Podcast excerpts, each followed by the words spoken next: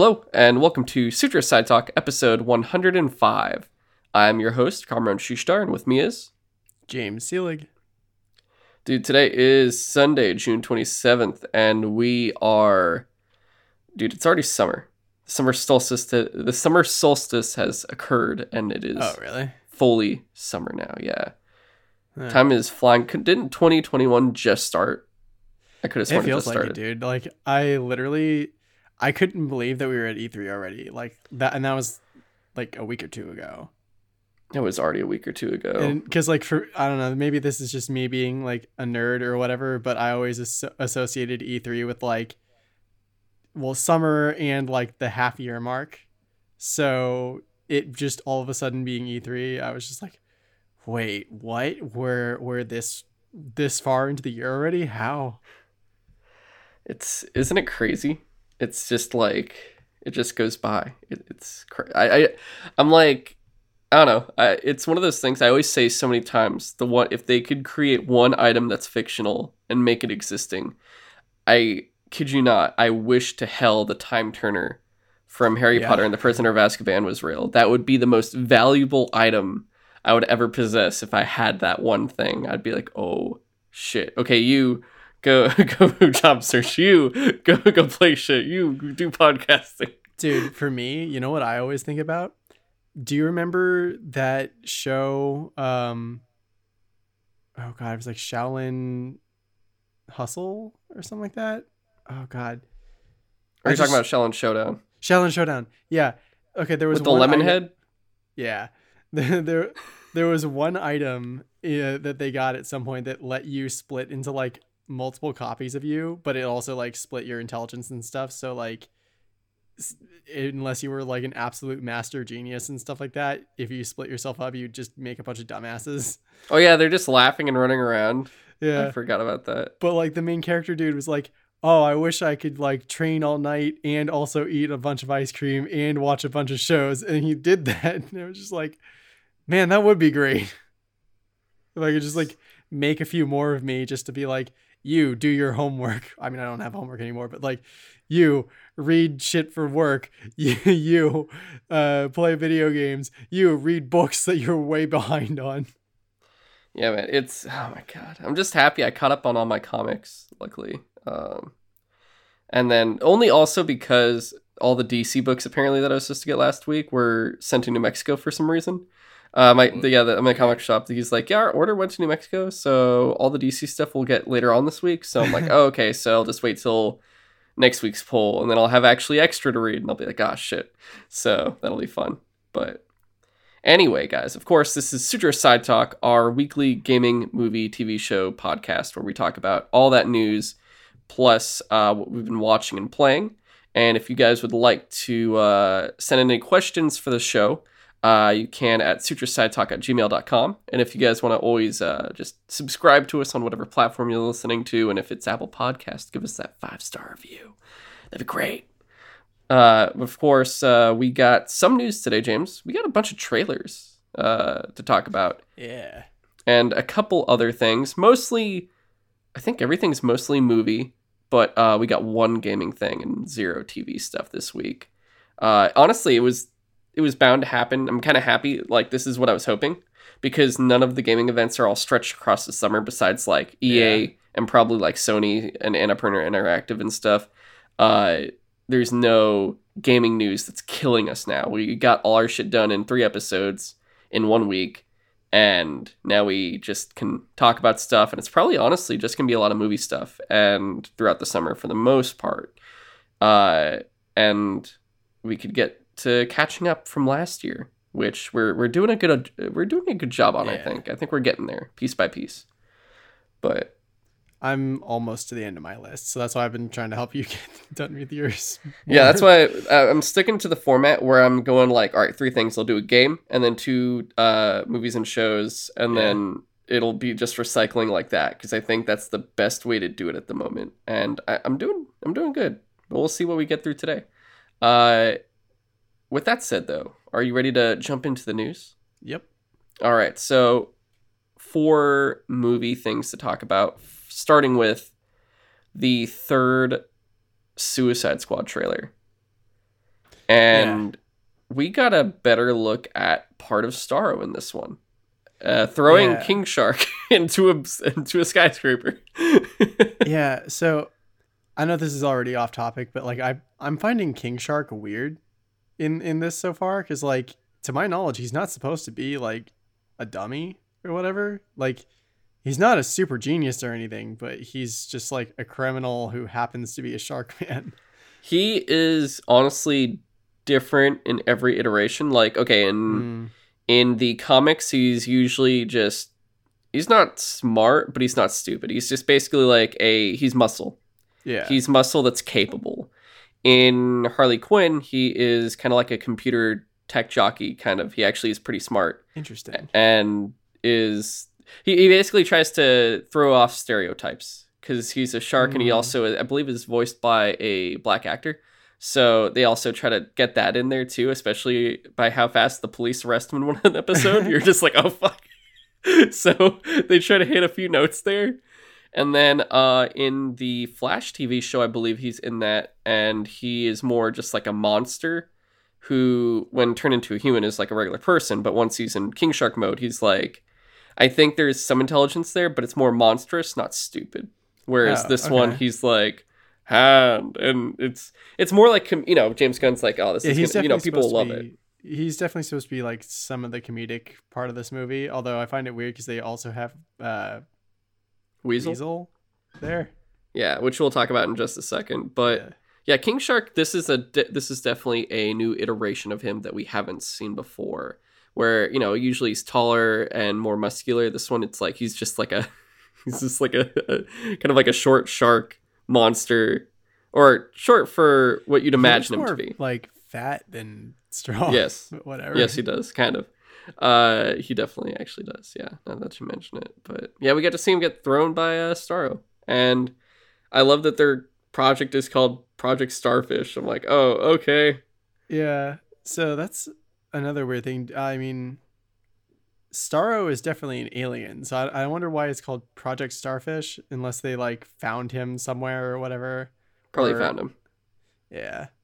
But yeah, I, I, God, I am just, I love John Cena in this movie so far. Just his whole thing was just like, starfish is a common slang for butthole. Do you think there's any uh, co- uh, correlation there? And Amanda Waller's just like, no. And he's writing it. He takes notes and he's like, he takes no. like serious notes. Like, okay, that's weird.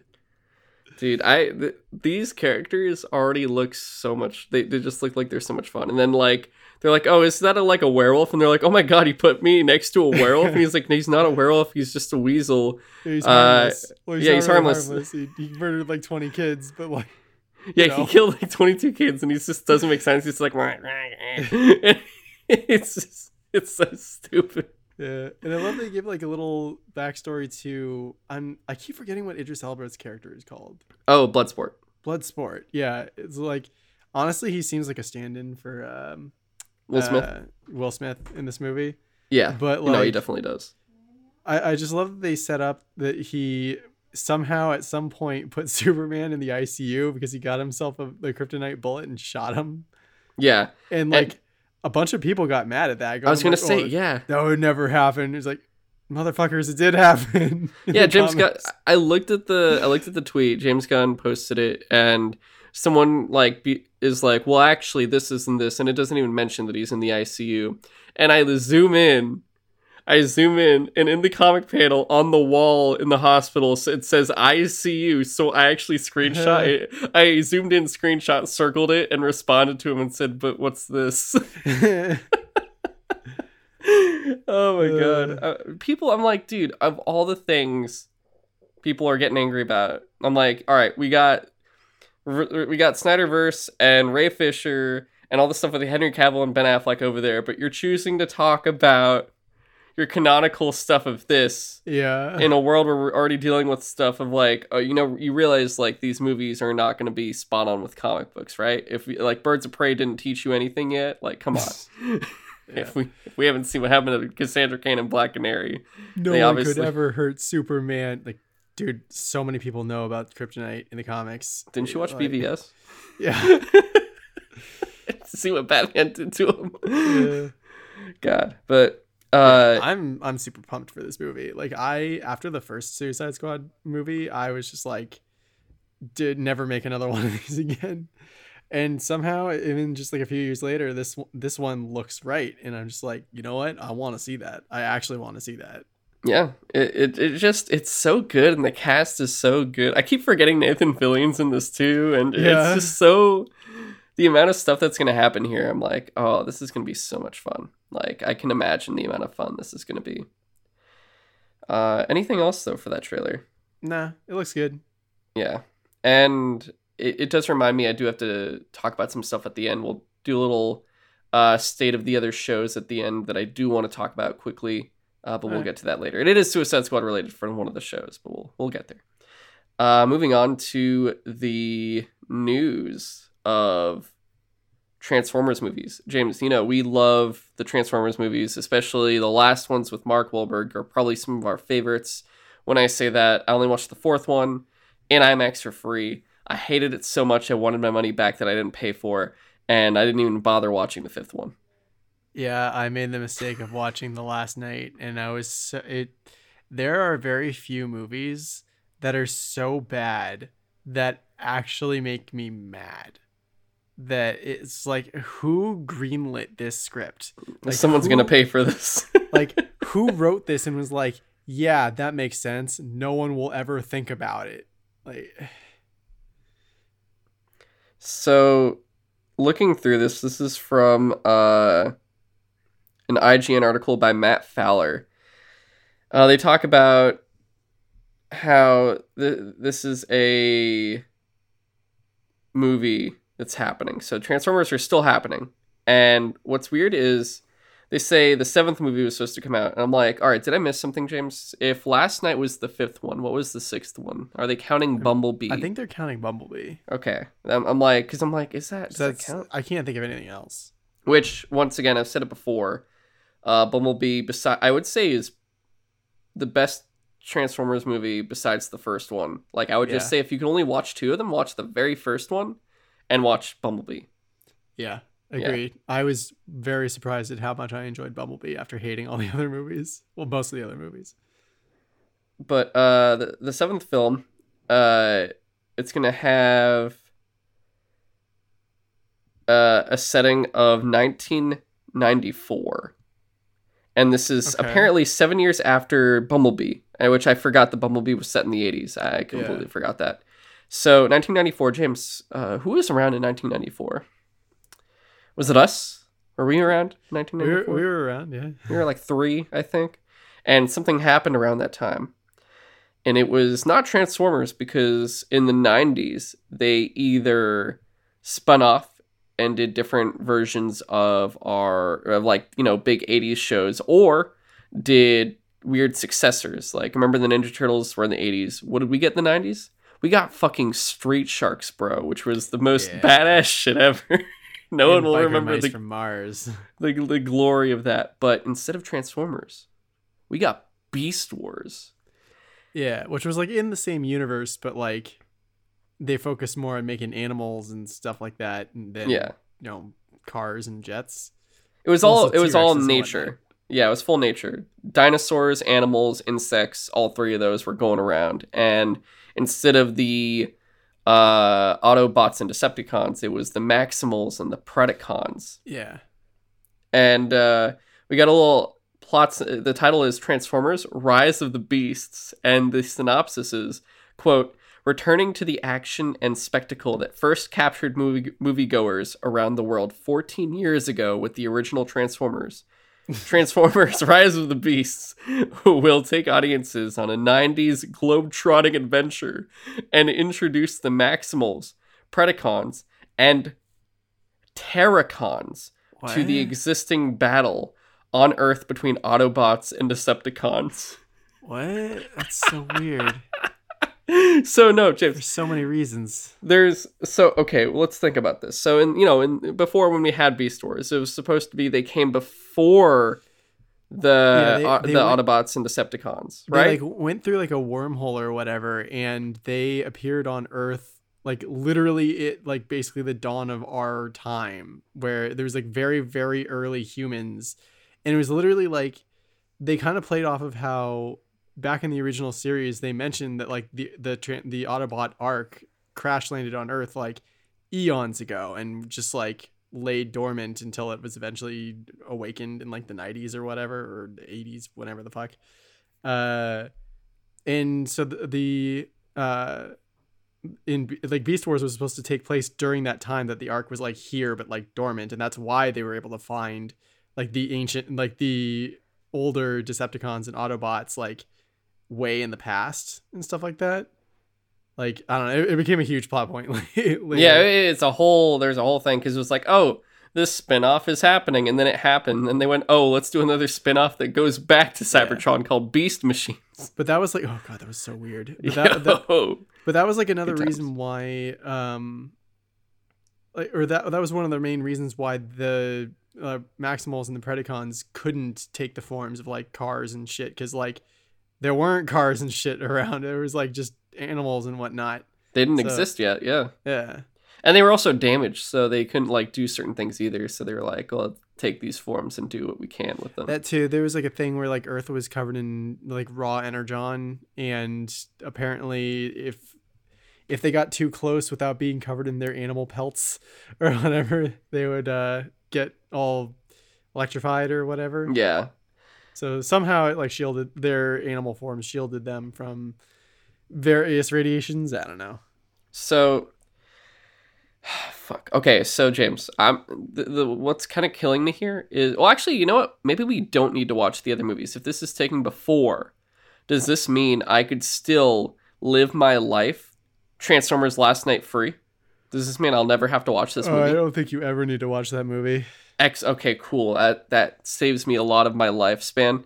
And uh, I'm not saying the movie span would actually take for my life. I mean, yes, I'd lose two hours, but also I think inside my soul, I could potentially use lose like a year or two, just like I did watching. Yeah. Uh, what was it called? Age of Apocalypse or something? What was it? The fucking Yeah, after watching the last night, I was not the same as I was before. I Yeah. the world is a little bit darker. what was the other one called? The fourth was it Age of Apocalypse? Was that what it's called? Uh, Age of Apocalypse. Yeah. Or was it Age of Extinction? It was Age of Extinction. Oh, you mean for. Transformers? Uh, Yeah. you were talking about X Men. Uh, No, no, no. Yeah, it was a Age of Extinction. be free, great warriors, and then they run off into the wilds of He China. just like they just like release the the Dinobots on China, and it's just like, yeah, no one will care. Well, to be fair, no one's gonna care after like the the last night when they just like I didn't care in kinda- theaters.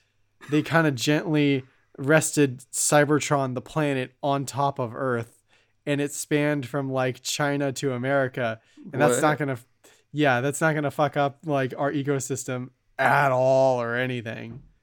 Just don't think about it. Listen, guys, we're all trying to find out who the guy was that did this. Okay.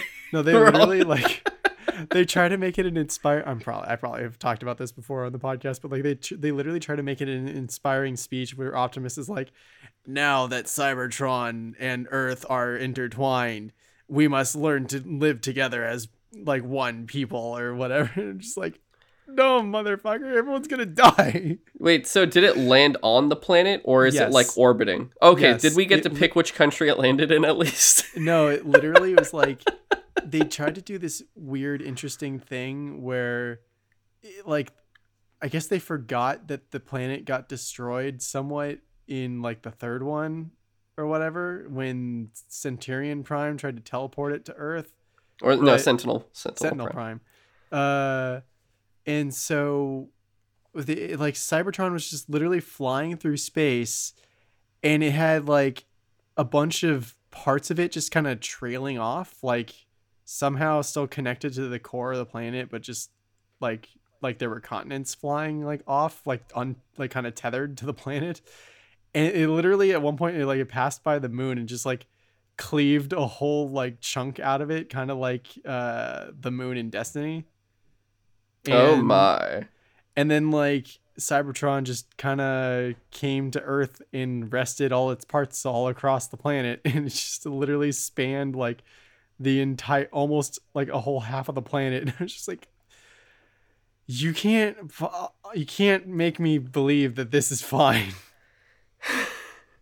Well, be that as it may, we're basically getting five factions in this movie, which isn't even counting the humans. So, all right, we got we got the fucking Autobots. We have the Decepticons, which you know we're looking at. I guess the post Bumblebee versions or whatever. Then we have the Maximals. We have the Predacons. Who the fuck are the Terrorcons? I've never heard of these guys Yeah, before. I don't Do you know this? That Do doesn't this stuff? sound that familiar. No, I'm gonna do a quick Google search to see. All right, well, you do. I'm going to introduce our sixth faction, uh, that those have forgotten. The Capri Sun people, who will be uh, silver surfing through the battles between these giant robots. There'll be certain kids that are handpicked to get the pouches of Capri Sun, drink them, and become the silver warriors we need them to be to fight robots. Uh, I, I think that's where they're going to go with this film personally. Or that's where I would go with this film, James. I would make this whole. Remember that fucking Mark Wahlberg Bud Light commercial in the middle of the fucking movie? Yeah, Yeah, I'd do that with funny. Capri Sun. I'd be like, yo. I, the, the the human would beat the shit out of the Predacon and he'd be like, respect the pouch, respect it, and then start drinking the Capri Sun. I think that would be perfect.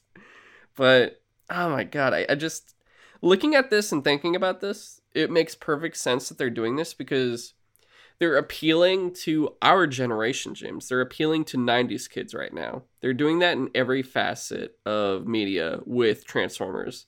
This movie, Beast Wars. Netflix, they're doing a finish to Transformers and they're transitioning to Beast Wars because Beast Wars was ours. And I guess they've gotten what they could out of 80s kids and they're just like, all right, fuck these kids now. We're done with them.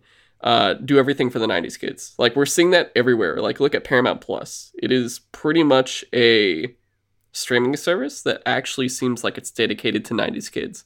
Like they're doing all these SpongeBob spin-offs. They brought back Rugrats. They're doing an iCarly reboot where they're older, or I guess it's like a sequel. And uh, Legends of the Hidden Temple is going to be for adults. Like you bet your ass I'm going to fucking go for that and actually try to audition for Legends of the Hidden Temple. That's actually a new dream, James. Audition for Legends of the Hidden Temple. And hopefully not get killed by an Olmec warrior that literally just like pulls me into the wall and you never see me again, like in the show. But yeah, So, all right, I, I killed enough time as I could, James. to find out yeah, so according to some Transformers fan wiki, the Terrorcons are a reference to the there was like a comic in the, in 1994 what or a, a manga. Wait, Terrorcons A manga? Wait, the are these- 1994 manga. These Japanese mechas. Transformers? Uh, the huh. So apparently they are man-made transformers that can like kind of transform, but they also are drones that it's you need like a pilot to mentally connect to them. So They're Gundams. so it sounds like they were human inventions as like a way to try to defend ourselves from the invading transformers. Interesting. And we lose that when they get to the modern day movies. I don't know. Yeah, Okay. that's that's the thing. Like that's the like it's kind of like Wonder Woman eighty four. Like why why put yourself in that corner when you don't have to? This should be interesting, but uh, I don't think there's. Oh, there is. Uh, there is a release date on June twenty fourth, twenty twenty two. James, this comes out next. It comes out in one year. Oh my god, really? We'll We see. get this movie in one fucking year. That is uh not what I was expecting. Uh, to say No, the that's least. that's way sooner than. Well, to be, I was gonna say sooner than I thought, but like if they were working on it for a while, maybe we just haven't like because it, has been a while since the last Transformers. I think. Hmm. Has when did hang on? I gotta I gotta look now and see what ti uh, last night came out in 2017. But did we? Oh wait, when when did Bumblebee come out though? Bumblebee came out in like 2019 though, right? Or 29 2019 or 2018? At least a couple years after uh, last night, for sure. Okay, dude, there's already a cast for this movie. When the f- okay, the director is Steven Caple Jr. He oh fuck, this is the director of Creed 2. what? What? what? I did not see that coming. Yeah, okay, so this dude directed uh, Creed 2. Um that's interesting. So that's actually I I'd say that's technically a positive there because I really like that movie. Um, and I want to see who the cast is. Anthony Ramos. Isn't this the dude in fucking? This is the dude. Yeah, this is the dude that's in Hamilton and Godzilla King of the Monsters. He's one of the Marines in it. And he is also in, I believe, uh, what's that new movie called? That you know, that small one called In the Heights. He's like the main character. Really? mm-hmm. And then Luna Lauren Velez. Uh, she is in Shaft. Oh, uh, that's not fun. Uh, she is in uh, let's see, not the old Shaft, like the the new one that wasn't that good. Yeah. That's what, if it was old Shaft, that'd be a different story. Um, I don't know any of this shit. It's just random TV shows. Um, but also, so those are two new characters. There's Dominique Fishback as Elena, like we're supposed to know who Elena is. Peter Cullen is Optimus Prime, and Dominic D. Rosa is Bus Driver. So I'm really excited to see what Bus Driver. has for the film. Uh, we're gonna get a lot out of this for sure. Uh, with that said, James, are you ready to move on from fucking Beast Wars? Yeah, I think so.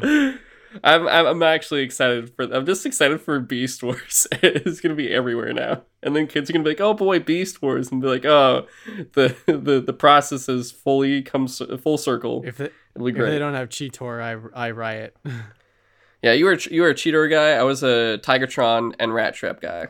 So, oh, and Airazor. I loved Airazor too. The the hawk, the female hawk. yeah, she was cool. All right. Uh, moving on to trailers again with the Shang Chi trailer. We got a second trailer for Shang Chi and James. I'm gonna be honest. You know what that trailer did? You know who it got me excited for? It wasn't What? any of the characters that are that the movie's supposed to be about. It got me excited for someone completely Oh, unrelated. the very last thing. it was the very last thing, and I forgot what the movie was about. I was like, "What's this again? what are we doing with this movie?"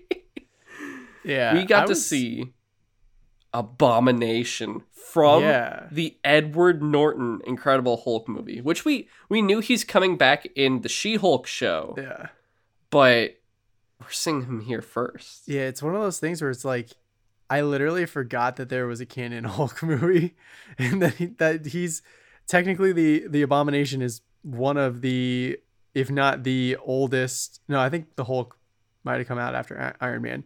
He he's one of the oldest. Like a week, one week after. Oh wow. Yeah, like he's one of the oldest canon Marvel villains in the MCU, technically, and we just ha- literally have not seen him for like almost a decade.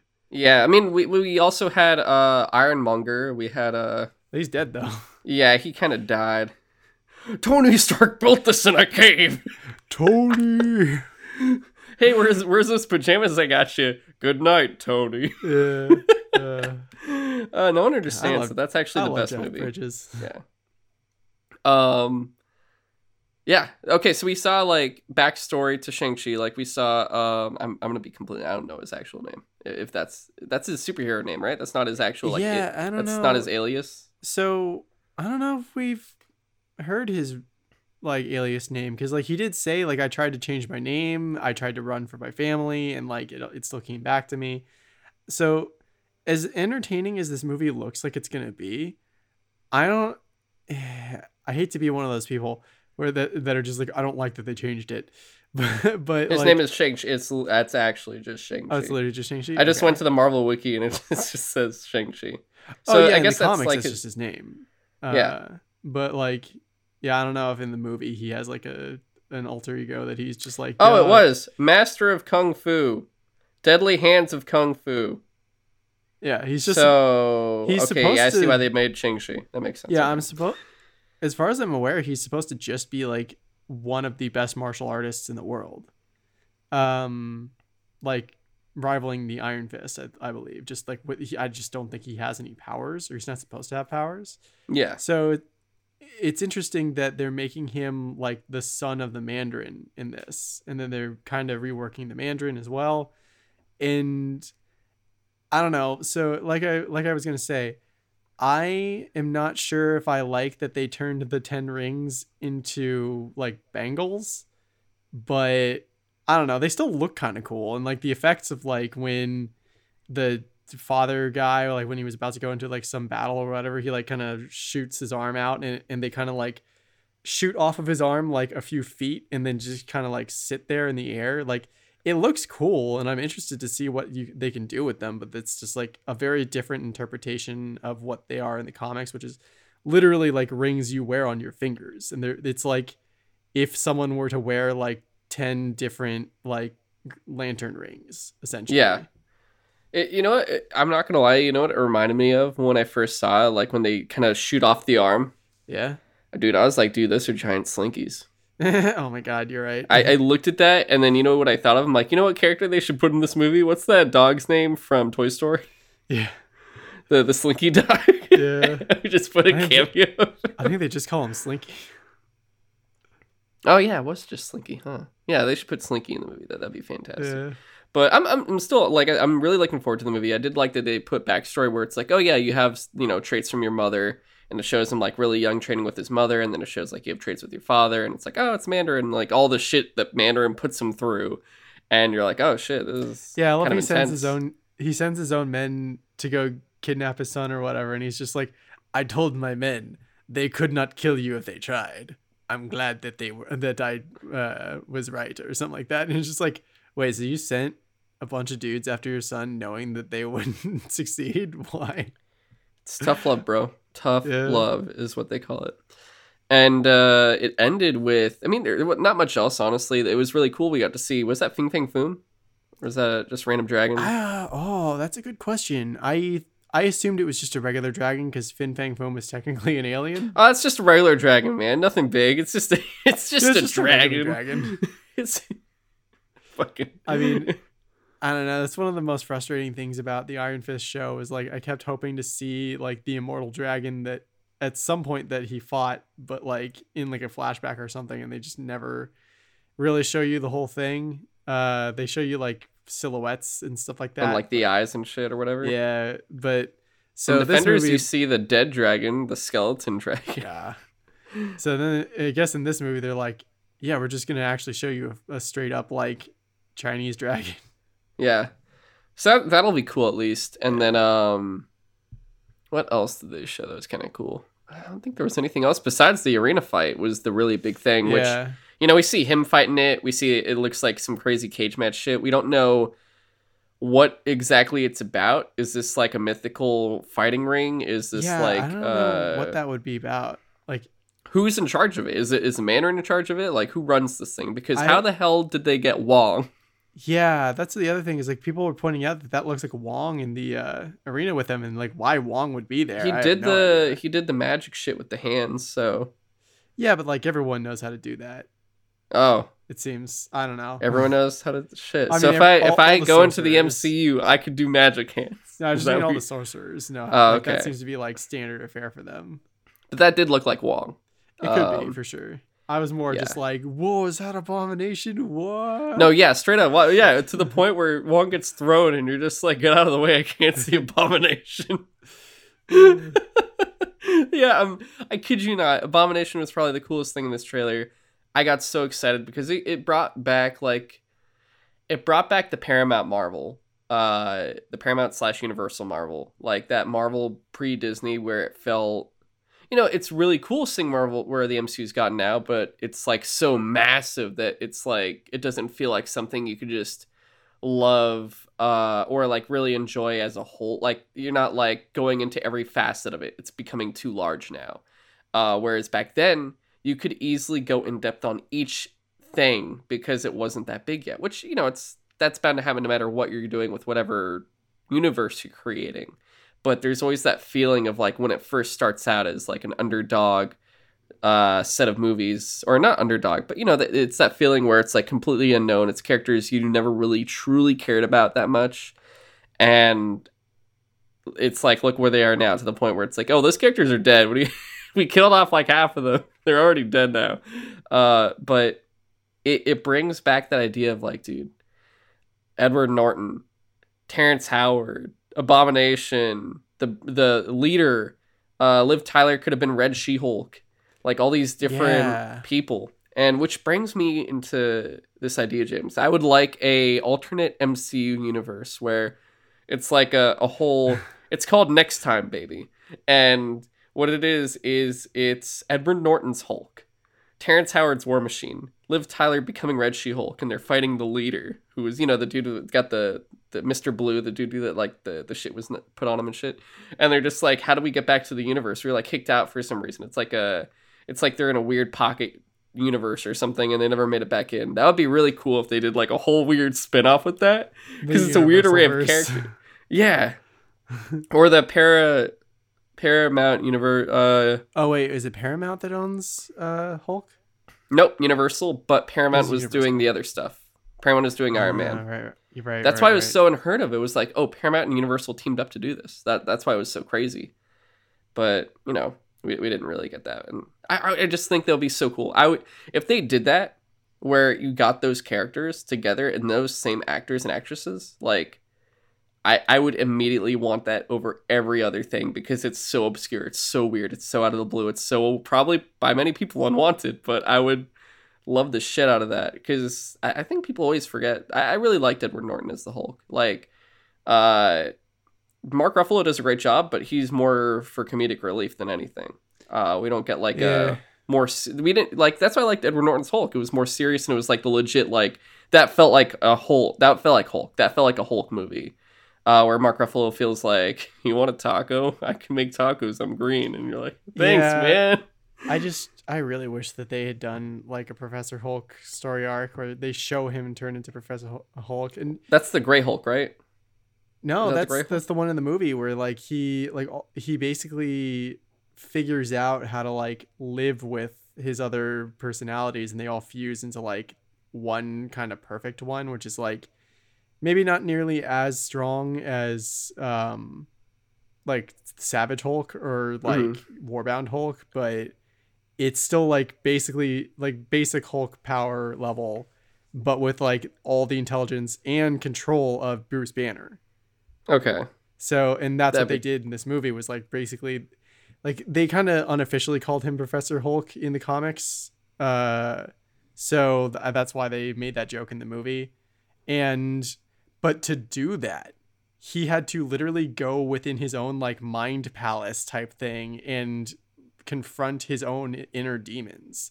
Like he basically fought a version of himself called like the Devil Hulk, which was supposed to be a like personification of his father who used to like mercilessly beat him as a child.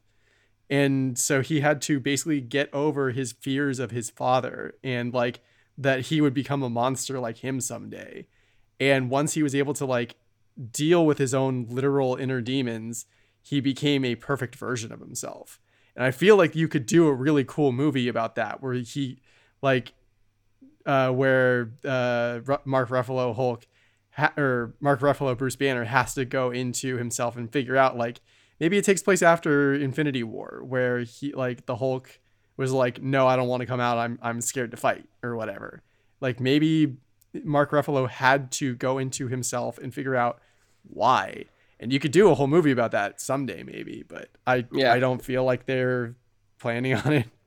Yeah, instead they're yeah. I mean, it, it's crazy. Then the way you describe how cool that would have been, and instead it's like a hey, look, five years later we did it. We just kind of yeah, we skipped the was, cool part and just I got here. so disappointed where they like they did do Professor Hulk, but they didn't show you how he got there, and I was like, oh, uh, yeah, okay. but yeah, all right. Moving on to the final movie news, which was the Halloween Kills trailer.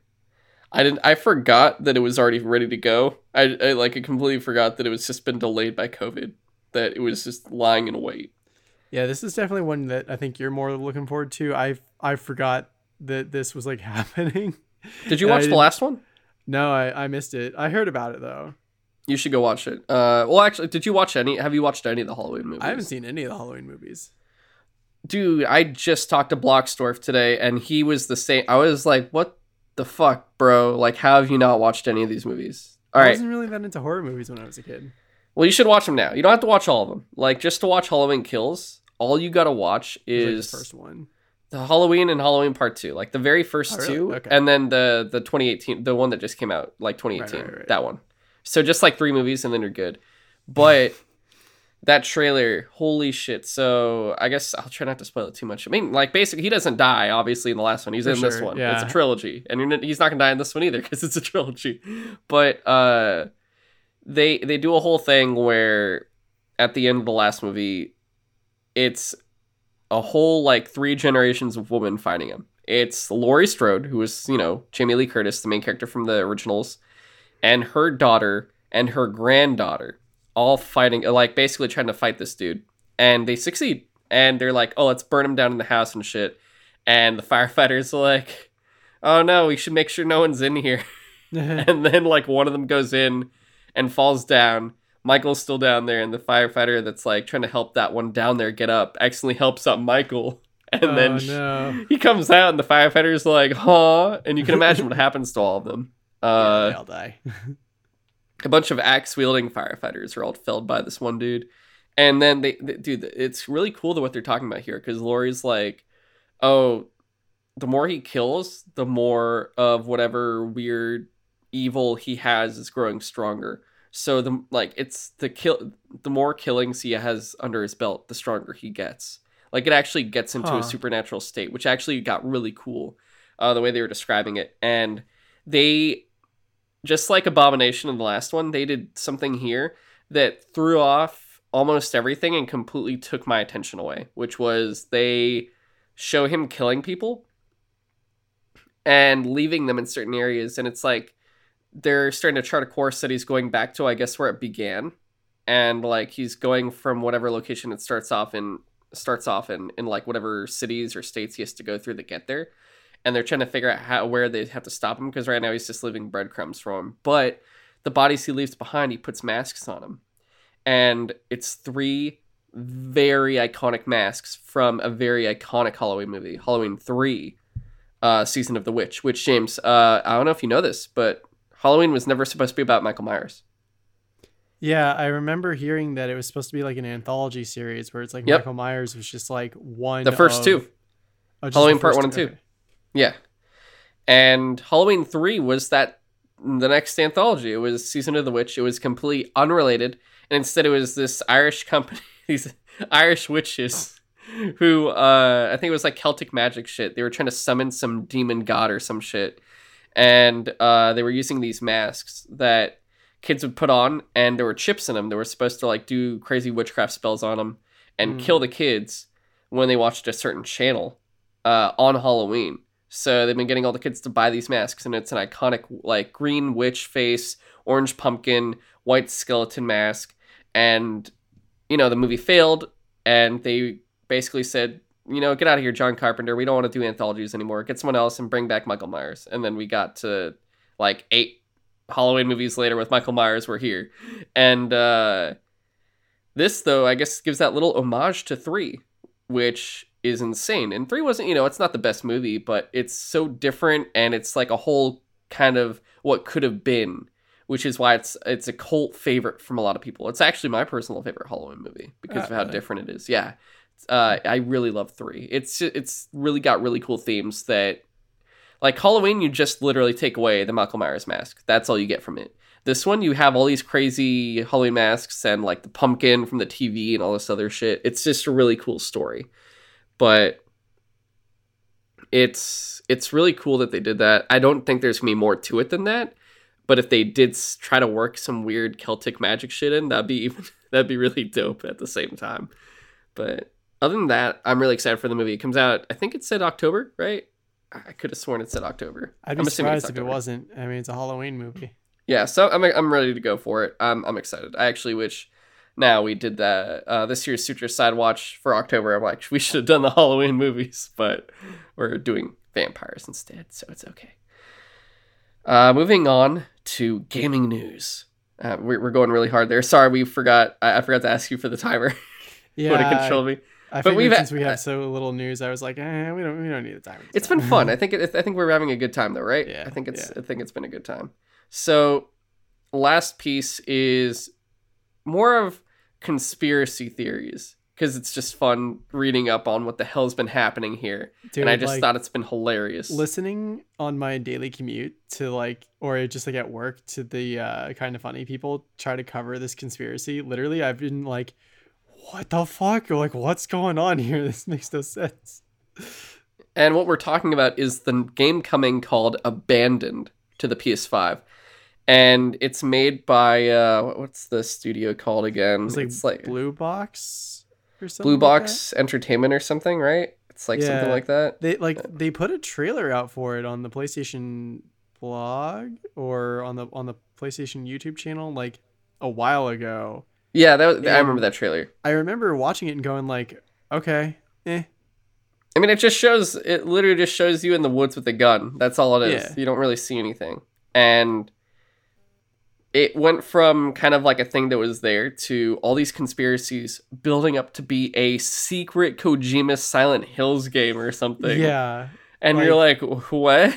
which isn't in like you know completely insane because like i mean dude look at what how he first unveiled metal gear solid 5 like he created up like an entire new studio called like whale tail studio or something like or no it was like Mo- a moby dick studio or, or whatever uh and people made comments about like oh like the whale tail in the in the logo looks like kojima's hair like maybe maybe it's Kojima. Oh, if if you look at the Phantom Pain, like the the, the title, the words have cuts cutouts that if you you if you spell out Metal Gear Solid Five in this font, it fits perfectly. like, what the fuck is happening? the most fucking Charlie corkboard shit you've ever seen. Like the Always Yeah. Sunny thing of Charlie just being like, listen, I got. like he showed up or like he had someone show up in like full face bandages as like the lead designer or or whatever of that game and just like are you a real person like oh i don't know oh how how could you ask me something like that and it's like yeah it's of course it's Kojima the best part about that it's like all this shit's happening and it's like it's so fucking weird but everyone is just like jumping up and down like gorillas. It's like oh oh i love oh it. my god Kojima's making another Metal Gear game. Oh my god. And yeah and so that's why people are like yeah it's believable that Kojima would totally make up this fake studio to uh, unveil like a new game that is like and and of course he would uh, deny that he's doing this whole thing as he did it last time but like so I kind of feel bad for this the studio like for Blue Box cuz like if the- they're real like the real Blue Box is like well if that's they the- are real it's like they are real. We think. I'm. are still- they Well, I'm just like I'm kind of like blessing where I'm just like I don't. I'm like 99 percent sure this is all bullshit, but like there's still that slight glimmer of hope that maybe it is something more, because like, so. I, I was willing to put it to rest like when the the guy like the head of the studio actually came out on camera and was like listen people i'm a real person. I'm not hideo kojima. Look at me. And he like they basically tried to put down people's uh guessing that this this is some sort of new kojima game. And then they did some stupid shit where they're like hey guess what? Our game's not called abandoned. We're going to reveal what it's actually called and we'll give you a hint. It starts with a with an s and en- ends in an l and people were like oh shit silent hill?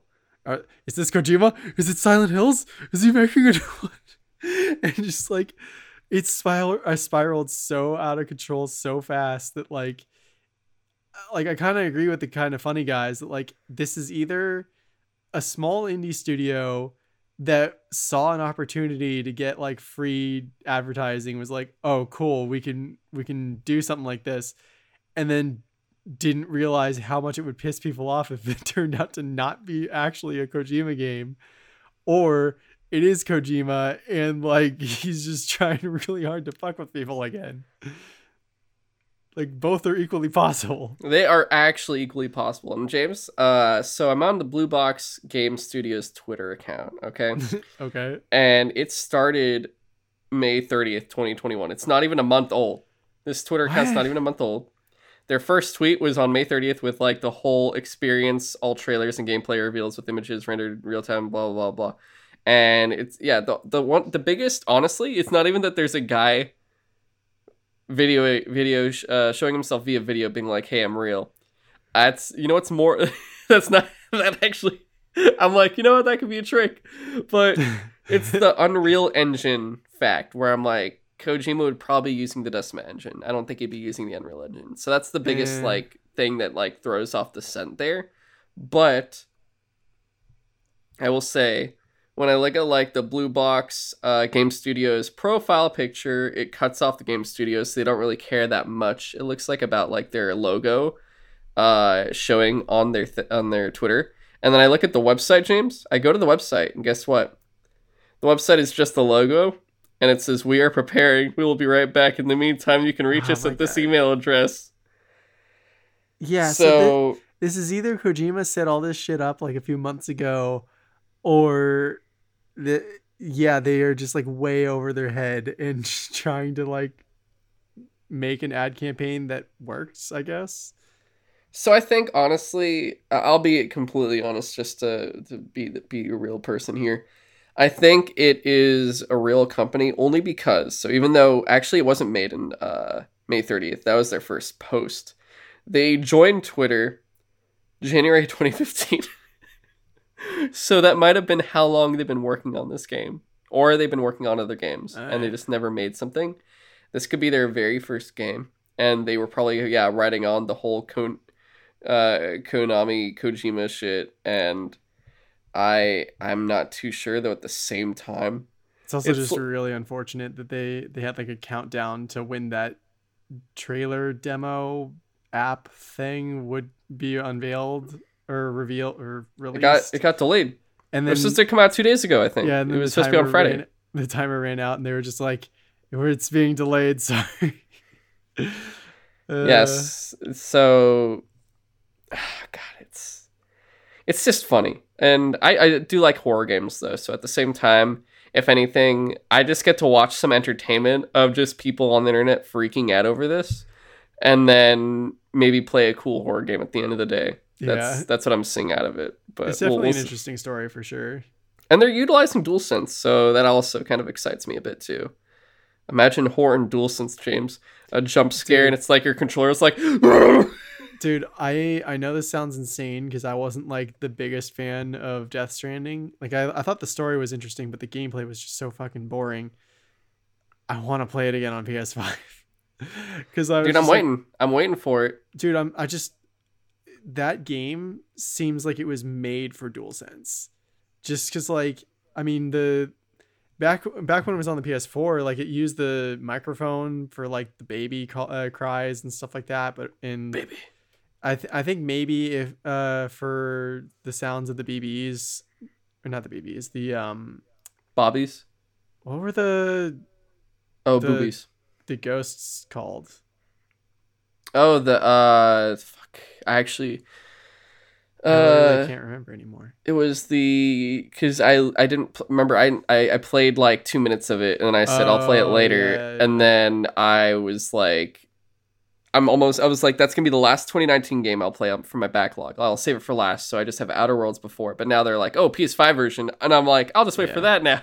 But like one of the things that that game did was like to balance yourself while you had like a bunch of shit on your back so you wouldn't like fall over. You would pull the triggers to like grab onto the shoulder straps of your backpack to like uh, to brace yourself or whatever. And I can only imagine that like the, the easiest use of the dual sense for that would just be use the resistive triggers to be like the more shit that's on your back, make it literally actually harder to hold like those triggers down. Make it actually harder to like keep your character balanced. Like Was it BTS? Yes, uh for beached things. I forgot Yeah. about that. Yeah. So and then like just you know using the dual sense uh haptic feedback for like the different types of terrain feeling different as you're walking over it like you could use that controller so well for uh for um Death Stranding. But we were talking about Abandoned. I totally forgot. Yes. Kojima. Exactly. Um, I guess final thoughts until we know more. do you think it? What are you leaning more towards? If you had to choose one, is this an actual indie studio or is this Kojima? I think it's more likely that this is just an indie studio that was like, oh, people think we're a Kojima thing. That's interesting. Maybe we can use that. And Okay. there's still like maybe a 5% chance that it is Kojima just like expertly manipulating the entire game's media again. But like, I don't know. I'd love if there's an interview with Kojima and they're like, "Is this you?" And all he does is kind of, you know, he pushes his glasses up and they do the fucking glare, and he Yeah. does like the smile, and then it's like, "Oh!" and it's like the interview's over. Uh, that would be fantastic. Oh my god, I, I I'm just either way, you know, just if anything, it just gets me excited for this game and also gets me excited for actually what Kojima is actually working on eventually. yeah. But that is all of our news for today, and uh, we got time. I'd say we got about twenty five minutes to knock some stuff out. Are you ready for me to to knock out three things really fast, James? yeah. Okay. So first thing I want to talk about. I actually don't know if you ever talked about this one. Uh, I I platinumed or a while ago. This is once again a while ago. This is actually when it first came out. This is back in like I want to say November, December, if anything. Uh, Miles Mor- maybe it was January. Maybe it was January. Uh, Miles Morales Spider Man. Ooh. Yeah, so I did full two run throughs, full platinum for it, and goddamn, is that game good? It it Right? takes away all of the annoying stuff from the first game, like the the Harry Osborn missions where it's like chase the pigeon, and I'm like I don't I don't Uh, want to yeah. chase I don't want to chase the pigeon.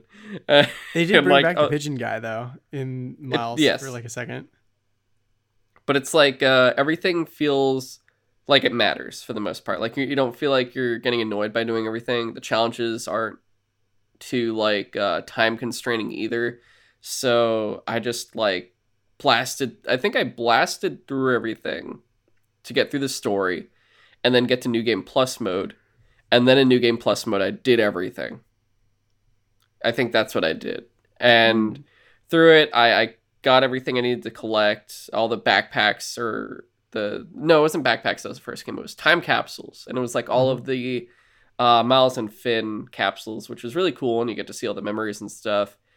And then, uh, yeah, the challenges weren't too bad. It was like all those Peter Parker training, uh, the, the Yeah. training modules. he sets up a bunch of like hollow training practice things for uh miles because you know new spider-man gotta train Yeah. learn how to do better and every now and again there'd be like real people coming in and be like, "Hey, let's get this guy." yeah Uh, but th- it was just so cool going through it. You're fighting Rhino, and later on you fight like uh, what, what's it called? Um, Roxxon Rhino, yeah which was really cool. And he's like fully armored. He's like, "Little spider, I'm going to destroy you." Uh, I know I'm getting short sitting around there, but I couldn't do the Russian. Sorry, I like kind of lost it. But it was really cool. I, I liked all of the gameplay. I liked the different powers he had, like the electrical and because the, the big thing that sets Yeah. Miles apart from Peter is his electrical power and his uh like chameleon camouflaging invisible power. Th- those two are so cool and it really helps out, especially if you're like, I want to take out these enemies in this area, and do I want to go face them head on? And I'm like, whether I thought about it or not, I honestly instinctively always went through stealth. I always went and tried to eliminate as many as I could before an actual fight broke off, even though it's always fun to do all the combos and yeah use your gadgets to fight people. I just loved, loved just hiding up and grappling down and grabbing someone, which was actually, now that I think about it, James, the same case with the Arkham games too. yeah they have a very similar gameplay style where just like you are given a room full of bad guys and you you could just like fight them all if you want or you can kind of take like a few out first just to like level the playing field a little bit but yeah by the yeah, time maybe you take down your- like the big guy or the bazooka guy. Yeah. By the time you get all your abilities and stuff, like especially New Game Plus, when you get stuff like now you can activate cloaking and it won't turn off your combo meter like until after you done uh, you're done cloaking. Like that gives you so much freedom to use your abilities any way you want. Especially like I noticed when I was, especially when I was trying to get the hundred hit combo uh, trophy, uh, I was having trouble in like the harder difficulty with like you know gun uh, people with guns like sniping me from hella far off, and then I realized like literally as like I I know that just so that you as the player can still see Miles, like he doesn't turn completely invisible. But for all sakes uh, for all intents and purposes the characters in the game he's completely invisible. So like Yeah. as soon as you hit uh, cloak everyone's just like whoa wait where'd he go? And like all the guns like you can see the tracer lines like come off of you because they're just like wait well where where'd he go? So it really helps with like he has a lot of variety for how to get out of a situation. No, yeah, definitely. And the combat itself, I I definitely see myself wanting to play like I know obviously Spider-Man 2 will be mainly about Peter, but if there are still segments where I could play as Miles or if which I, I'm okay with this too. If they don't put Miles into that much and instead they straight up actually give another like 2.5 game where it's like more Miles and he gets his own game again. I would love that too, but I definitely still want to utilize his specific traits and just use him either in two or in like a 2.5 type Yeah. game. yeah i liked Uh, all his venom moves too Oh yeah, no, they oh my god, upgrading those and getting more upgrades as you went to like make them more powerful. That was so good because I just loved it. You just stomp and just like that electricity went like Yeah. It, it was just such a it was very satisfying. That's I think the best word for it was satisfying. And I just loved Miles, honestly. Like they they did such a good job just like with Peter, but I think with Peter it was a bit different cuz you're really just enjoying Peter by himself. Like you're enjoying Peter and then like his relationship with uh, Doc Ock and Mary Jane for the most part, and to an extent Aunt May. And with this one though, Miles feels a lot more out there with people, even though it's not too many. Like his relationship with his mom and her finding out about him in the game. I loved the shit out of that because I always um. I'm, I'm gonna be honest. One thing I'm always not a fan of is just like, oh, your love interest doesn't know who you are, or literally everyone around you doesn't know who you are yeah. And it feels like such a i guess at this point it feels very generic. Like it feels so regular and n- like it, it's just the status quo. And i'm always tired of that. That's why i loved when eventually in each show or comic or whatever like one by one people know who the character is. It's like uh, in, in the in the times when Catwoman doesn't know who Batman is, you're like, what the fuck is happening, bro? yeah. I'm so like, just get this shit over with. But in this one, in like Spider Man, Aunt May finds out who Peter is, and then she kicks the bucket, and then you're like, whoops. But in this one, or that in that one, that's what happens. In this one, you have his mother, and she is running for was it it was like representative district representative or yeah kind of like our districts. Yeah it's like yeah you're representing your district so it's like the and city she was council. running to for like city council member for like harlem or something like that. Yes and it's like uh, kind of going against all the stuff that roxxon's doing. Yeah. And she finds out that Miles is like that he's Spider-Man and she's just like, you know, I can't stop you or whatever, but I'll support you. Just please be careful, all this stuff. To the point where like, you know, at the end you see him fucking fall out of the sky. dude like And that she's- performance of the mom when like the, of the person playing his mom when she sees miles like fall to the ground she's like oh my god miles no i was like oh she shit. literally watched her son fall out of the sky hit Yeah. the ground. Like, that was stopped him. insane. he just hit the ground hard Yeah, and it was crazy how that happens. It was also Which- the one thing I was like, "What the fuck are y'all doing?" Was when like he's about to explode, and you see everyone's walking towards the the ruins, like, "Oh, what's going on?" And I'm like, Yeah. "What are you doing?" but we're what were you gonna say? But yeah, like that also like the character Phin, like I like I kind of wish that she had listened to him at one point and not been like, "Oh, you're just lying, you're just trying to like stop me or whatever." But like I see why she was so dead set against like just make Roxxon pay cuz they took my brother from me.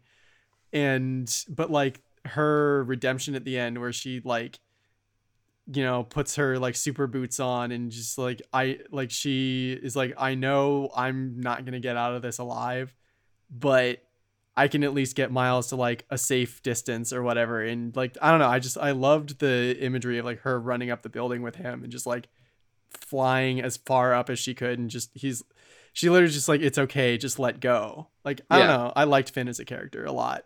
Yeah, no, they did a good job of like a, a character that just experiences tragedy and is just blinded by the need for revenge. That no matter what they do, it's like, oh, that's how you kind of fall off the path and yeah, whatnot. they they also do a very good uh, job of like showing like she tr- like because Miles wasn't honest with her from the get go. Like when it comes to the point where he finds out that like if she does do her plan, it won't just destroy Roxxon Tower. It'll destroy like all of Harlem, which will lead to like however many thousands of deaths. Like. And she, at this point, she's like, I don't believe you. You lied to me. Like, why would I Yeah. ever believe anything you say? Like, even if this is true, like, I, I couldn't possibly. Uh, no. That is true. Yeah, and it's like one of those things that like, what would have happened if he told her he was Spider Man at the very beginning? Yeah. Like, what what would have occurred there? But of course, you know, you still had other friends like Ganke, and Ganke was great. I, I love love, Ganke, and because he he's like his his tech expert behind the scenes who is just like, oh yeah, I can just hack into things, or like I can make you this app, and here, hey dude, can we Yeah. charge? Can we charge for this app? can we get ads or something? We could actually be making bank right now. Uh, that was so good. And then Uncle Aaron, uh, Prowler. Dude, yeah. I think it's really cool watching.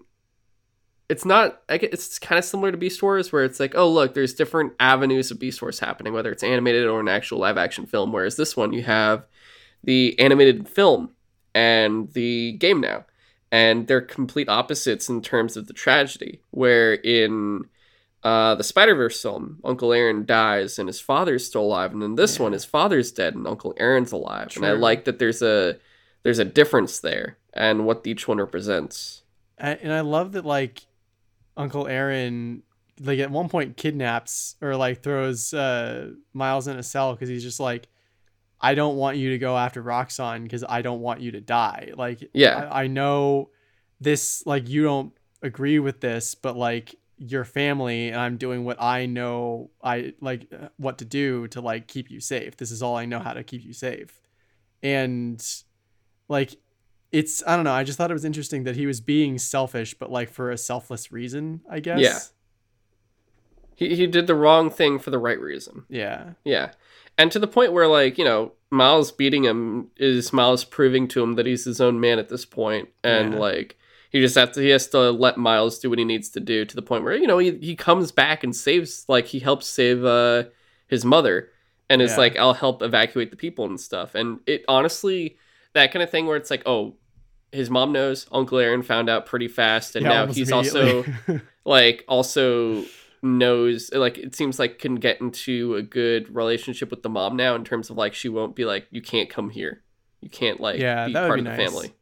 So it, it leaves a lot to that's why i'm like if it's a kind of like a maybe an, a minimal amount of miles or i like the idea where it's like okay peter does shit and then frees harry from the symbiote and then peter gets a symbiote and peter disappears and then he plays miles until you find peter.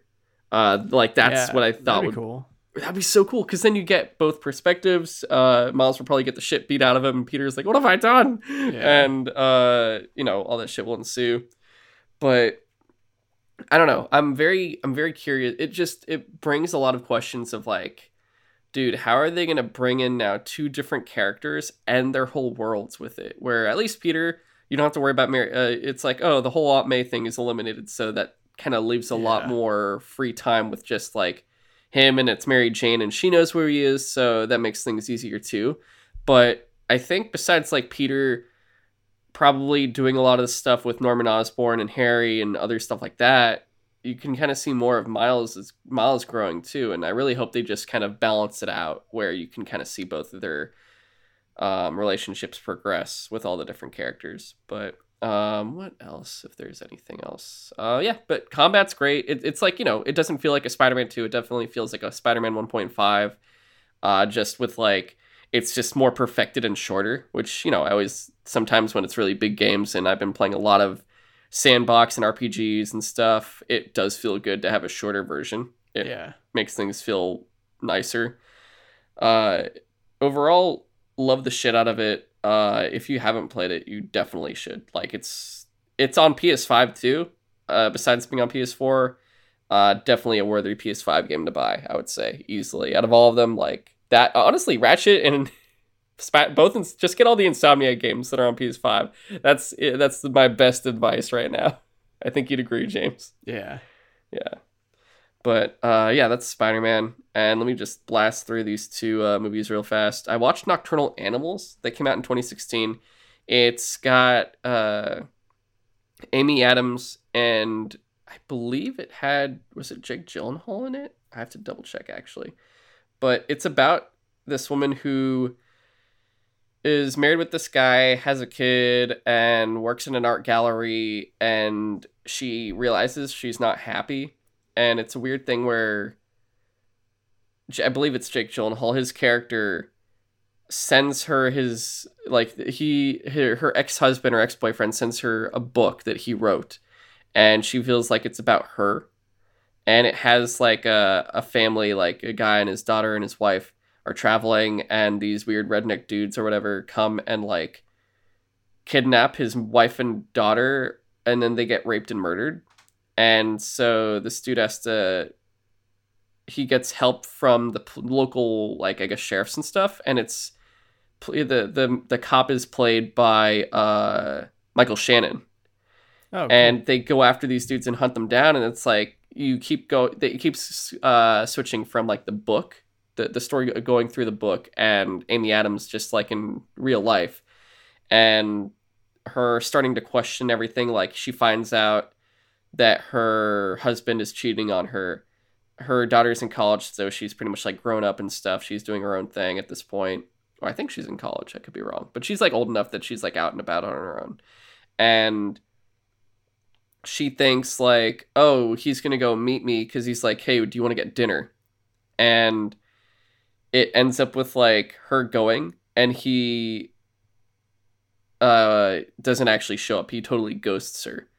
And it's because when they were going out, she was pregnant and she was cheating on him and it was with his baby. She gets rid of the kid and then like leaves him for this other guy. And it's a whole thing where it's like it actually was kind of like it wasn't necessarily revenge, but it was like, hey, I'm a successful and I'm doing good and I'm actually happy here's this book to make you question everything about your life because of what you did to me. Uh, have fun with that shit. Bye. Huh. Interesting. Yeah, it was. Uh, it was very weird. Um, like it just ended abruptly where I was like, oh, that's it. It literally ends with her just at the restaurant, and like the whole thing with uh, Jake Gyllenhaal's character in the book, where it's supposed to be like he's supposed to be playing the book character, even though he's also the uh, ex boyfriend. Uh, he ends up like getting the last guy that took his wife and daughter from him, but also dies in the process. And it's like a weird, like, just everyone dies except for, I think, like Michael Shannon, but who's going to die anyway from cancer after. so it's like everyone uh. dies. Yeah, it's very, it's a very morbid movie, and it's a very morbid, like, book within the movie. Uh, and I thought it was just weird. I thought it was like very interesting. I've never seen a film like that before, but it wasn't something that truly grasped me at the same time. I was just like, oh, that was uncomfortable. uh, I wouldn't watch that again.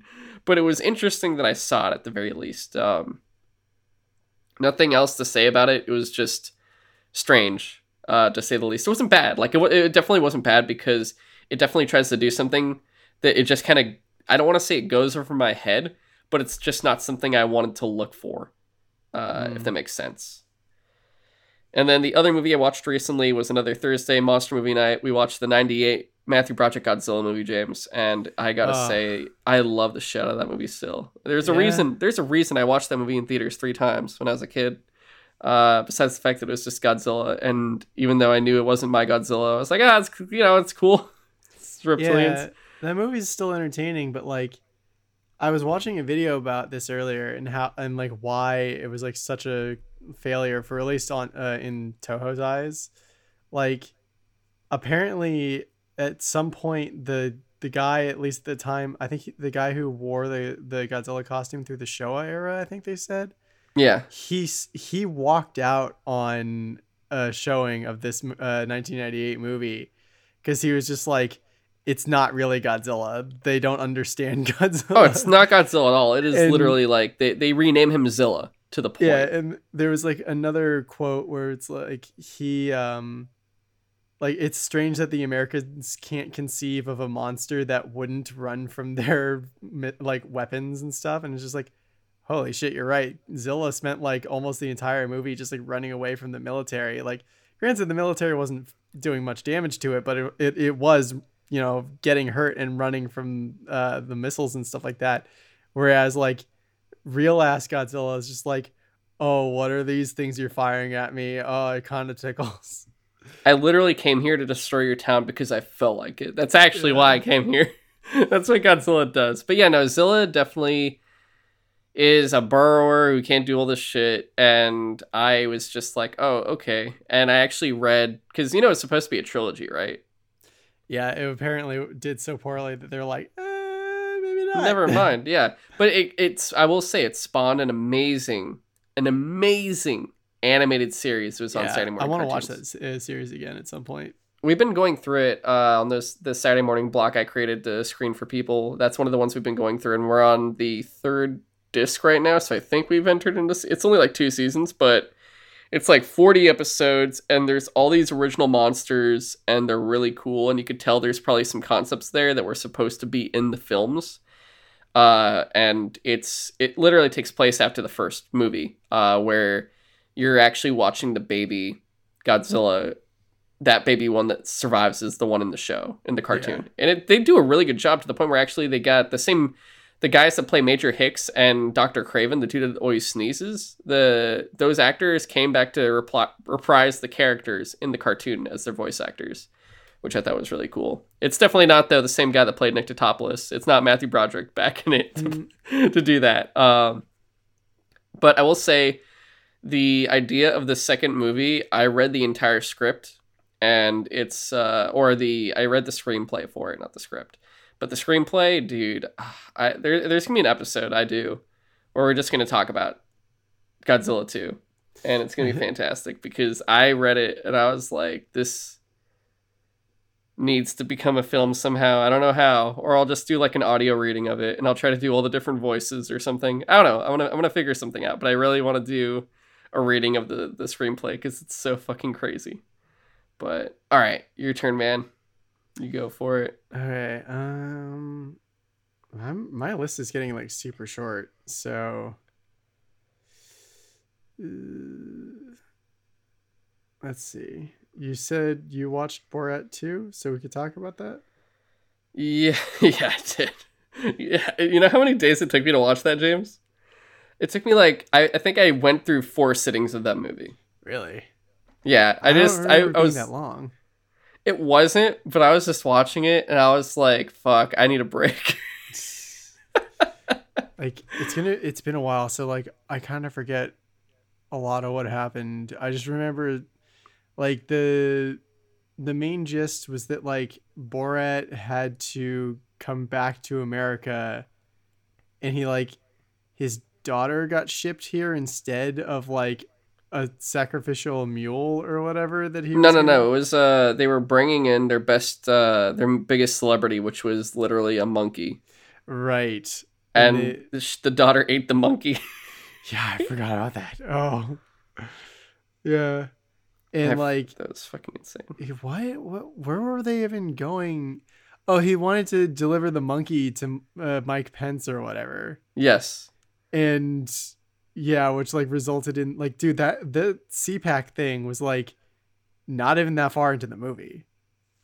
Which which part? The uh, the CPAC part where they they actually like Oh, they go there. they go there as Donald Trump and it's just like Michael, pay this. I have you. I have a girl for you.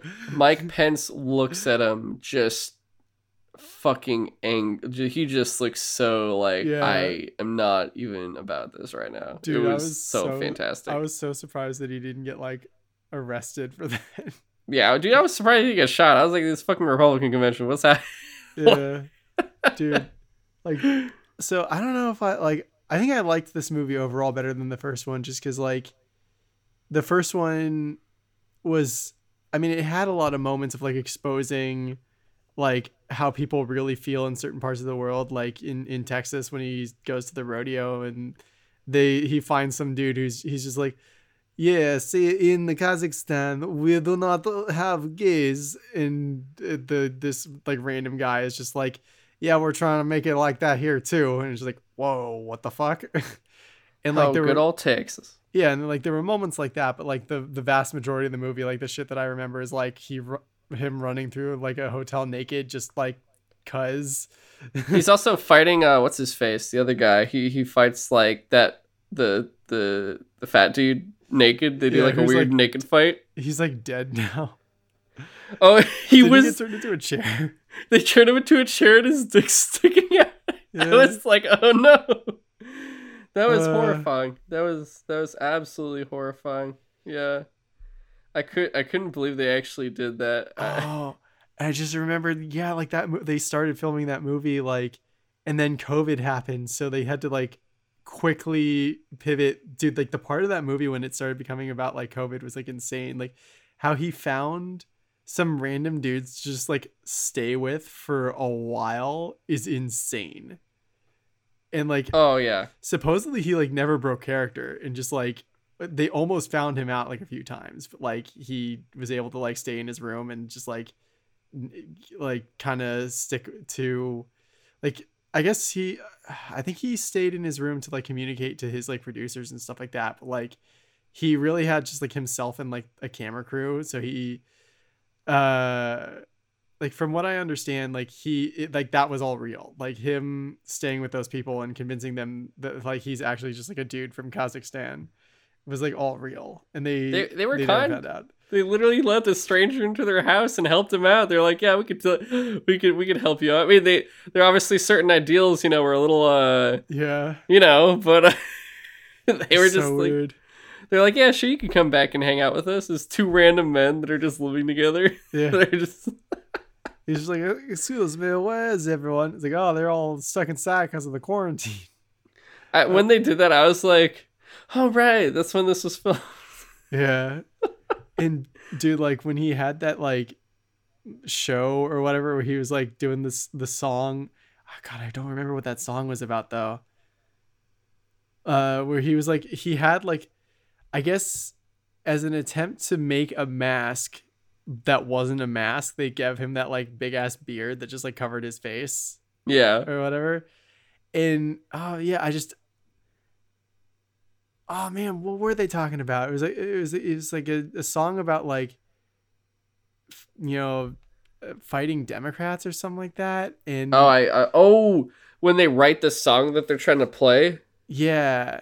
I and can't. I can't remember what I just was. remember it being like absolutely horrendous, but like people were still singing along to it in the crowd, and like oh yeah, because it was still shit talking. Yeah, and like so apparently, um, like that was another thing that like in in the interviews uh, he mentioned that like that that was like one of the few times that he actually like feared for his life because eventually like someone found like figured out who he was and started like shouting it out in the crowd. And he was just like we need to get the fuck out of here now. Oh really? Yeah. Oh my god. I, I never like, watched the behind the scenes shit. That, that's yeah. funny because in the beginning it's like he came in as regular Borat, and people straight up chased him, being like, "Oh shit, it's, it's Dude, like funny, Baron it's Borat." That was the funniest thing. That like, yeah, like he was such a huge phenomenon back in like the '90s or early 2000s. Not the '90s, 2000s. Yeah, man. Like for me, the not the that 90s old. and the 2000s kind of like split uh, mixed together for me. I don't know, or like at least the it's like 2005. Yeah, the '90s. You know, close enough. But yeah, uh, like he was such a huge like the the first Borat movie was such a huge phenomenon here in America that like there's almost no one that doesn't recognize him anymore. So yeah, they they they play into that where he has to wear like even crazier uh disguises over his Borat fat costume. suit. He has a fucking fat suit. Yeah. That was the best part. Was just that suit. It looks so weird. I loved also the messages at the was it like a Kinkos or a FedEx the guy that would yeah. go and do the the the message faxing, and he's like, "We're going to cut your balls off. what did you want me to send back to him?" That was so funny. And just like the revelation at the end, though, spoilers for anyone who hasn't seen this movie that was like kind of really timely that you had to watch it. Like, especially with like all the Rudy Giuliani shit that hit the news. Oh my god, like- that was great. He uh turned out that they didn't the Kazakhstan didn't send him back to make another documentary. They infected him with COVID and he was the reason why the pandemic started. That was the funniest shit. Like the realization there when it's like, oh my god. I remember that, like, wat- watching that movie for the first time and just like getting to that part where they're like, it was him the whole time. I was like, no, no way. They're actually doing it. Oh my God. It's so that was oh my god. They they they went above and beyond. I think it was just like there were certain parts that were just so outlandish for me Yeah. that I'd get through. It was like I'd get through the uh, like the length of a regular twenty four minute episode of a show, and Yeah. that, that's why I was like, oh, I finished my food. I'm just I need to stop here. I, You're I just like, can't. I need to mentally unpack what I just saw. Yeah, because of course, you know, like it's I love the Borat movies, but there's so many scenes there that they make you cringe. It's like you know, it's that you feel Yeah. embarrassed for just witnessing what you just witnessed, and you're like, I hope no one's around to see this. oh, like the uh the ball scene where he takes his daughter to like some southern ball and she does like, oh, the, traditional oh, Kazakhstani dance. Oh no, and sh- it's like the the period. blood. Yeah, The it's like period everywhere. I was like, I straight up saw that, and I felt the same way everyone at the ball felt when they saw that shit, where they're like, "Oh," Yeah. and I'm like, oh, "I need to, I need to take a break. I need to take a break." I forgot about that one dude who was like, "Your daughter's very fine." Oh, yeah, Like- that was like the one creepy so dude creepy. just like, he said something about like basically a fucking It's like, old oh, dude too. it was something like, "Oh, "Yeah, we like them young and pretty down here in the south." It's like, ugh, man, what the fuck? You're like ancients. You brought your daughters here. I feel cold. Uh, yeah, no, it was God. There was some fucked up shit in that movie. God damn. Uh, but yeah, I'm just happy there's no naked fight this time at least. Like it's like they did it in Borat, they did it in Bruno, and it was like a it was like a gay re- a gay wrestling naked fight. They were supposed to wrestle each other, and I was cheering, and then they like start making out, and everyone starts booing. uh, you seen Borat, right? Or not Borat? Uh, Bruno. no, I miss Bruno actually. Ah, that shit was fucking hilarious. They, he straight up calls Mel Gibson the Führer. He's like, "Mein Führer." That's this hilarious. is when they show a picture of Mel Gibson. I think that's the one where Paula Abdul comes into an interview and the dude, uh, Borat, uh, Bor- uh, not- I keep saying Borat, but Bruno's uh, like Sacha Baron Cohen sitting on a person. and then he's like, come sit down here. And the chair is another person. And she just is like, uh, uh, uh, uh, uh. she, it was so fucking insane. But yeah, dude, I, Borat 2 is fucking crazy. Goddamn. Yeah, yeah, and then like we didn't even really talk about the Giuliani shit, where it was just like before that movie came out, we were like, oh, uh, you know, maybe uh, in in context, this scene isn't as bad as it sounds like, and it's just like, no, in context, it's so much worse. It's so Watching it, worse. I'm like, dude, this this dude needs to go to jail. yeah, like how the fuck, like it, like it sounds terrible, but I almost wish that uh Sacha Baron Cohen hadn't like jumped in when he did and like maybe let it go on for like a little bit longer to see if, Ru- if Rudy like actually pulled his pants down or whatever. But like I I totally understand that uh Sacha Baron Cohen was just like I have a responsibility to my co-star to not let anything like horrible happen to her. So look out, I'm it's gonna just- Giuliani. Don't let him. yeah, Don't so I'm let just him on. stop this now. Yeah, and gotta say, congrats to Tutar Sagdi Sagdiev. Yeah, dude, she did an amazing you- job. You pulled off a female Borat. Like, congratulations. You you did the impossible. Uh, like playing that character. Or no, sorry, is it? Uh, Tutar Sagdiev is the character. A Her name is Maria Bakalova. yeah. yeah, that's right. It was like Tutar. Yeah. Uh, but yeah, no, Maria Maria did a great job. Uh, oh god, the shit. baby scene. That was he like bought her a cupcake and she eats like the plastic baby on top and they go to the uh the um it was like a fertility clinic that wasn't actually a fertility clinic it was like one of those fake ones that are just like set up to try to like convince you not to have an abortion or or do birth control of any kind or whatever and it's just like like I love the like the wording of just like I I put this ba- this baby in my daughter. Can you help me get it out? Have you ever put a baby in your daughter? No. yeah, that was so fucking funny. Also, when she's like, she drives the car and she's like, I didn't blow up. yeah. And then uh, I love that where like she she has the like revelation that like all the shit that like her culture has told her that like women can't do anything or else like it'll destroy the world or they'll turn into monsters or die or whatever is like all bullshit and she's like you lied to me you all lied to me and she's at that that uh that woman talk. I forget what it was called. It was like Dude, a, I loved that. She goes to the bathroom and jerks it and comes back and she's like, "You won't believe what happened." and oh, they're like, also that yeah "Oh yeah, yeah, that yeah, no, you could yeah, you could do that. That's fine." And then she's like, "What if we all did it?" And they're like, "What? What?" oh yeah. And then like the the um the babysitter or whatever her name was, like I forget because there there was like they they hired people to like help her change her look and shit and get yeah, her dressed. it, it was the black woman that uh, Borat stayed with for a bit, or yeah, she was. Who was she? dude, she was I- so great. Like, and she was one of those candid people that like wasn't like one of the actors in. yeah, no, she was real and she was hella kind. She was so kind. dude, she like, was like the best character. Would, would you like to be my black wife? no, no, I would not. Uh, Thank you though, but I, I'm going to decline your offer. Yeah. Uh, she's like, I'm not. She's like, of course she left you. Do you? Yeah, Yeah. you know, it's like horrible you are. yeah. God, she was great. She was fantastic. Yeah. It's just always funny seeing like these people that are hella I mean like some of them are maybe have like strange ideals, but they're still like they do kind shit like the two guys that take him in. Yeah. This woman that takes in her da- his daughter and shit like they they're just like, "Oh, you can find like random kindness here and there." So that's, Yeah. that's cool at the same time. But also still watch out for Rudy Giuliani. Like actually that watch yeah, out. that dude's an actual goblin. Yeah, he's in that. Yeah, it's fucking I hate his teeth. Uh, yeah. So yeah. Any anything else on Borat too? No, it's definitely still worth a watch. Even if like, even though it's like not in the news, it's still like a fun, interesting watch for sure. Yes. Yes. I'm also just like crazy impressed how he was able to take the curveball of of the pandemic happening and just be like, let's keep rolling with it and see what happens.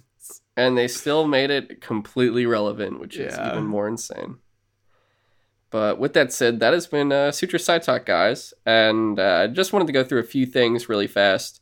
Uh, first off, we will be recording our backlog special this week, but we're not going to have it out this week. Uh, this week, you're going to get the Sutro Sidewatch episode 13 probably on Thursday, and it's going to be the Living Daylights uh, Timothy Dalton movie. And Friday, we're not going to have anything come out just because we're a little bit behind on promotions and we're going to be promoting Shazam, which has already released. So if you haven't watched the Cut of Steel episode 8, where we talk about Shazam, you should definitely go check that out. Uh, that will actually be our last episode of Cut of Steel for a bit. Uh, we will be returning to it in late August. So we're going on another hiatus for Cut of Steel just because everyone's a bit busy and people need a little bit more of a break. We at least got out Aquaman and Shazam but uh, we're gonna come back in time, of course, to do the new Suicide Squad movie when that comes out. Yeah. So we'll do an episode on that, and we'll also not necessarily right after, but we'll then uh, at a certain point after that also put out Birds of Prey, and then uh, the glorious fucking Wonder Woman 1984. Yeah. Uh, yeah. And then, of course, we'll get to the rest of those other non uh, film specific episodes. But uh, yeah, look for the Cut of Steel in late August again. Until then, uh, check out Shazam and the other episodes we already have.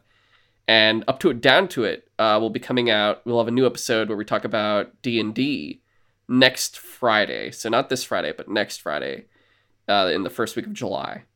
And with our backlog special, uh, we will have the first episode of we'll have that next episode i believe it'll be backlog special number eight that will come out next wednesday so this week we just have uh, this episode and our sidewatch episode 13 with uh, living daylights next week we have another episode of side talk along with our backlog special and up to it down to it so just wanted to give you guys a, an update on that as well as what's going on with the cut of steel. But until then, guys, uh, you can once again contact us at sutrosidetalk at gmail.com. Send us any feedback, comments, and any questions you want us to read on the show. If we uh, read your question on the show first, if it's like a specific episode, we will send you a copy of Midnight Ultra on Steam.